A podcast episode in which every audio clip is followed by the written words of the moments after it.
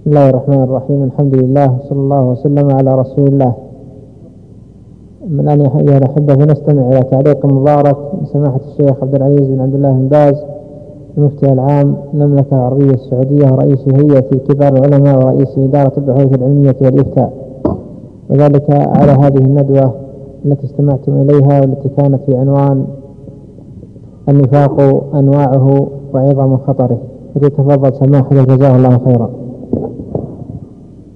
بسم الله الرحمن الرحيم. الحمد لله وصلى الله وسلم على رسول الله وعلى آله وأصحابه ومن اهتدى بهداه. أما بعد فقد سمعنا جميعا هذه الندوه المباركة في بيان صفات المنافقين والتحذير منها التي تفضل بها صاحب الفضيلة الشيخ عبد الله بن عبد الرحمن الجبين والشيخ إبراهيم بن عبد الله بن غيث جزاهم الله خيرا وضاعف مثوبتهما وقد أجاد وأوضح ما ينبغي إيضاحه من صفات المنافقين والتحذير منها. وإني أوصي إخواني جميعا ونفسي بتقوى الله جل وعلا والحذر من صفات المنافقين. أينما كان الإنسان؟ يجب الحذر من صفاتهم الخبيثة. المنافق شر من الكافر. قال الله بحقهم إن المنافقين في الدرك الأسفل من النار. فيجب الحذر من أخلاقهم وصفاتهم وسمعتم من الشيخين في الكفاية والخير العظيم. وقد بين الله جل وعلا صفاته في القرآن وفي السنة المطهرة. فجدير بكل مؤمن وبكل مؤمنة التدبر القرآن فالقرآن فيه الخير العظيم والفائدة العظيمة وفيه الهدى والنور. وفي السنة كذلك. يقول الله جل وعلا إن هذا القرآن يهدي للتي هي أقرب قل هو للذين آمنوا هدى وشفاء. ويقول سبحانه هذا بلاغ للناس ولينذروا به. ويقول عز وجل أفلا يتدبرون القرآن أم على قلوب أقفالها؟ يقول عز وجل كتاب أنزلناه إليك مبارك ليدبروا آياته وليتذكر أولو الألباب. ويقول جل, وعلا وما آتاكم الرسول فخذوه. وما نهاكم عنه فانتهوا ويقول سبحانه فليحذر الذين يخالفون عن أمره أمر النبي صلى الله عليه وسلم أن تصيبهم فتنة أو يصيبهم عذاب أليم. ويقول جل وعلا تلك حدود الله ومن يطع الله ورسوله.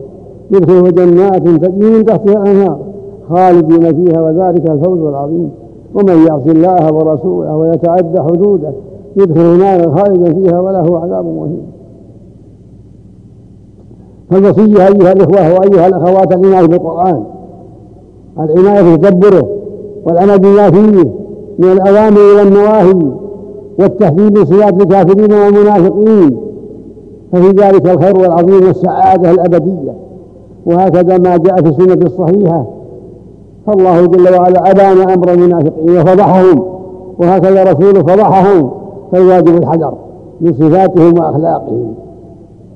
إن المنافقين يخادعون الله وهو خادعهم وإذا قاموا إلى الصلاة قاموا كسالى يراءون الناس ولا يذكرون الله إلا قليلا مذبذبين بين ذلك لا إلى هؤلاء ولا إلى هؤلاء. هذه الصفات الخبيثة في صفاتهم كاشف التحذير منهم نسأل الله العافية. إن المنافقين يخادعون الله وهو خادعهم المخادعة إظهار ما ليس بحقيقة إظهار خلاف ما يبطلون. لله وللمؤمنين. والله يعلم أحوالهم جل وعلا وهو خادعهم سبحانه وتعالى. ومن صفاته الذميمة الخبيثة وإذا قاموا إلى الصلاة قاموا كسالى فليحذر المؤمن والمؤمنة. هذه الصفات الذميمة. ليحذر أن يتخلق بالكسل عن الصلاة. كثير من الناس يشابههم بهذا. فيتخلف عنها ويتكاسل عنها. إما في جميعها وإما في الفجر والعشاء. وهذا من أخلاقهم الذميمة يقول صلى الله عليه وسلم أثقل الصلاة على المنافقين صلاة العشاء وصلاة الفجر. كلها ثقيلة عليهم. كلها ثقيلة لكن أثقلها العشاء والفجر. فليتق الله كل مؤمن ومؤمنة أن يشابههم في هذا. ثم قال يرعون الناس. احذر يعد الله من الرياء في أعمالك صلاتك أو صومك أو صدقاتك أو غير ذلك.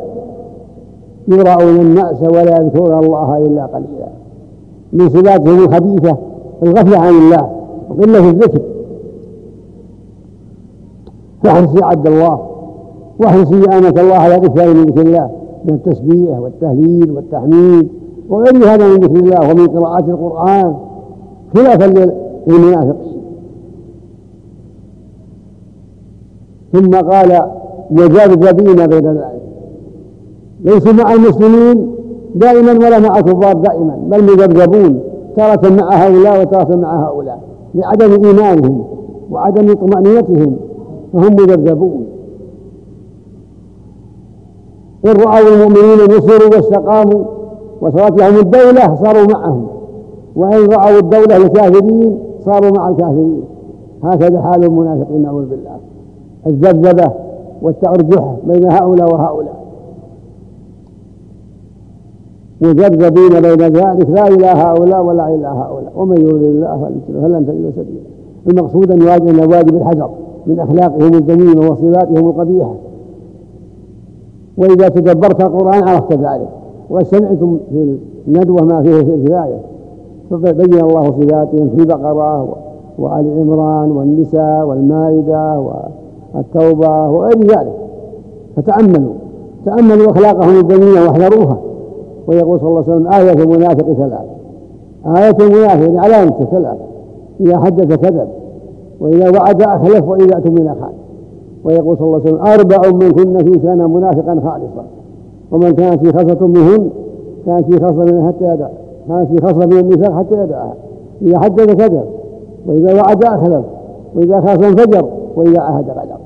فاتق الله يا عبد الله واتق الله يا أمة الله الذي يجب الحذر من هذه الصفات التي تجر إلى النفاق الأكبر. هذه الصفات تجر إلى النفاق الأكبر. فالواجب الحذر والتواصي بترك خصالهم والبعد منها والتواصي بالصدق. يا أيها الذين آمنوا اتقوا الله وكونوا مع الصادقين. الواجب الصدق في أعمالك وأقوالك وأن تعبد الله على بصيرة ترجو ثوابه وتخشى عقابه وأن تحذر صفات المنافقين. إذا وعدت فاصدق. وإذا عاهدت فلا تغدر وهكذا في جميع الخصال. إذا أتمنت فلا تخن. وإذا خاصمت فلا تهجر. يعني يجب أن تحذر صفاتهم كلها.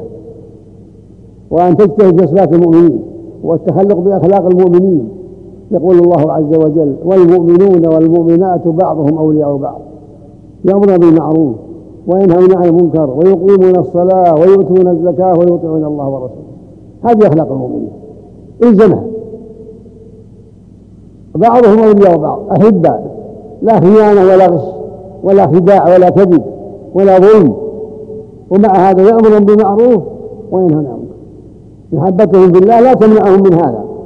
من المحبة في الله ومن الأخوة الصادقة الأمر بالمعروف والنهي عن المنكر. ثم المحافظة على الصلاة وإقامتها كما أمر الله وأداء الزكاة كما أمر الله وطاعة الله ورسوله في كل شيء.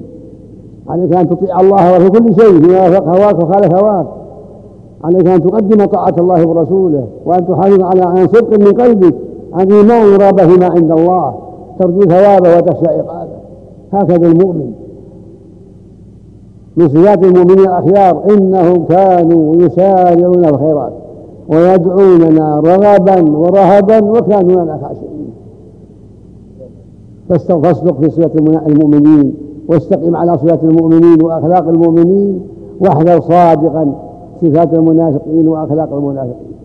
والله المسؤول أن يوفقنا وإياكم للعلم النافع والعمل الصالح والفقه الدين وأن يمنحنا وإياكم التدبر لكتاب الله والعمل بكتاب الله وسنة رسوله صلى الله عليه وسلم والحذر بما يخالف ذلك. إنه سميع قريب وصلى الله وسلم على نبينا محمد وعلى آله وأصحابه وأتباعه.